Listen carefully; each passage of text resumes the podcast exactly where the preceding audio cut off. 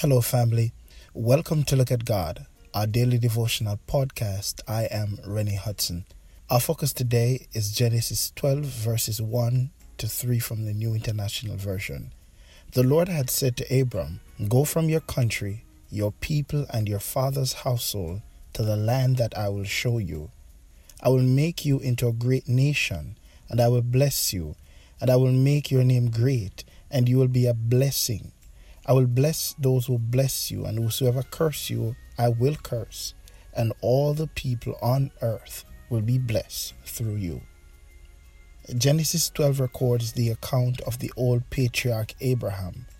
It shows how God moved him from the place of origin to a place of obscurity. Consider a man named Abram from the land of Ur. Historically, God called him from a land filled with idol worship. Furthermore, history records that he is from a land where his father Terah, as recorded in Joshua chapter 24, worship idols. It is from these circumstances and contexts that Yahweh called Abram to move into a season of obscurity with the intent of settling him in a place prophesied before Abram could even possess it. The account of Genesis chapter 12 begins with Yahweh calling a man from an unknown nation to follow him into a season of the unknown. There are not many previous conversations recorded from a cursor perspective between God and Abram, yet God shows up and commissioned Abram into a mission with these words. He said, Get thee out of thy country, and from thy kindred, and from thy father's house, unto a land that I will show thee.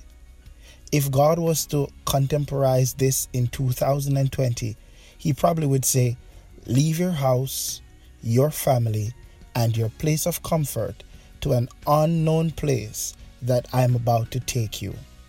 For Abram, this was a testing time because he was now about 75 years old when God asked him to leave. The interesting thing about God's call to Abram is the fact that he called him but never actually told him where he was taking him. To this call and covenant, Abram saddles his wife, his nephew, and all his possession and moved by faith to a place where God had intended to take them. This nomadic journey required complete trust and faith in the omnipotence and the omniscience of God, for sure. The journey of Abram's nomadic pursuit had its tests and trials. However, once Abram kept walking by faith and holding on to the promises made to him in Genesis chapter 12, verses 1 to 3, he would prosper, and most assuredly, no evil would befall him. There are two major questions lingering in my mind as I read this narrative. Number one, why would God call Abram to leave his country of origin to follow him into an unknown place? Well, the truth is, friends, in order for God to do in and through us what He wills, He sometimes desire of us to move from a place of comfortability. Now, this shift is not always easy, but guess what? It's mandatory.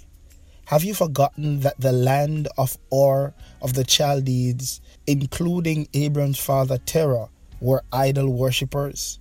Additionally, God's call to Abram was to form a new nation, and finally, God's call was to test Abram's faith in Him. There are some things, friends, that God desires to do in our lives that cannot necessarily be done in the space and the place in which we find ourselves.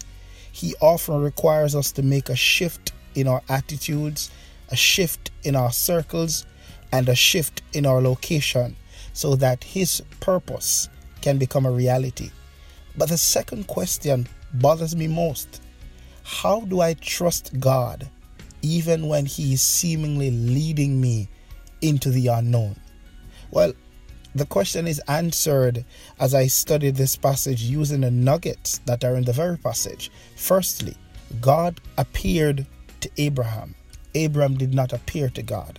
Secondly, God told Abram about a pre prepared land Abram did not tell God about a pre prepared land. Thirdly, God promised Abram a blessing like no other. Abram did not promise a God a blessing like no other. In all three instances and in all three verses, God is the subject. He is the one making the proclamations. Abram never went in search of God, it was the other way around. Note, the plan did not start with Abram, it began with God, and Abram was chosen to be a part of it. God's promises, therefore, to Abram serves as a testament to the fact that you can trust him even when you cannot trace him or track him down. So as you go through today, I challenge you walk into the season of the unknown by the leadership of God and watch his plan for your life by faith become a reality. Let's pray. Father, we thank you that in the life of Abram we have an example, an example that we can trust you even when we can't trace you. There is somebody who's listening to this episode who's going through a season of unknown, but we ask that you'll give them the ability to trust you even when they can't trace you. And oh God, be thou our strength in moments of uncertainty and in moments of weakness is our prayer in Jesus' name. Amen. Thank you for joining us for this episode today. Remember, as you go through today, do not look at yourself, do not look at anyone around you. Look at God.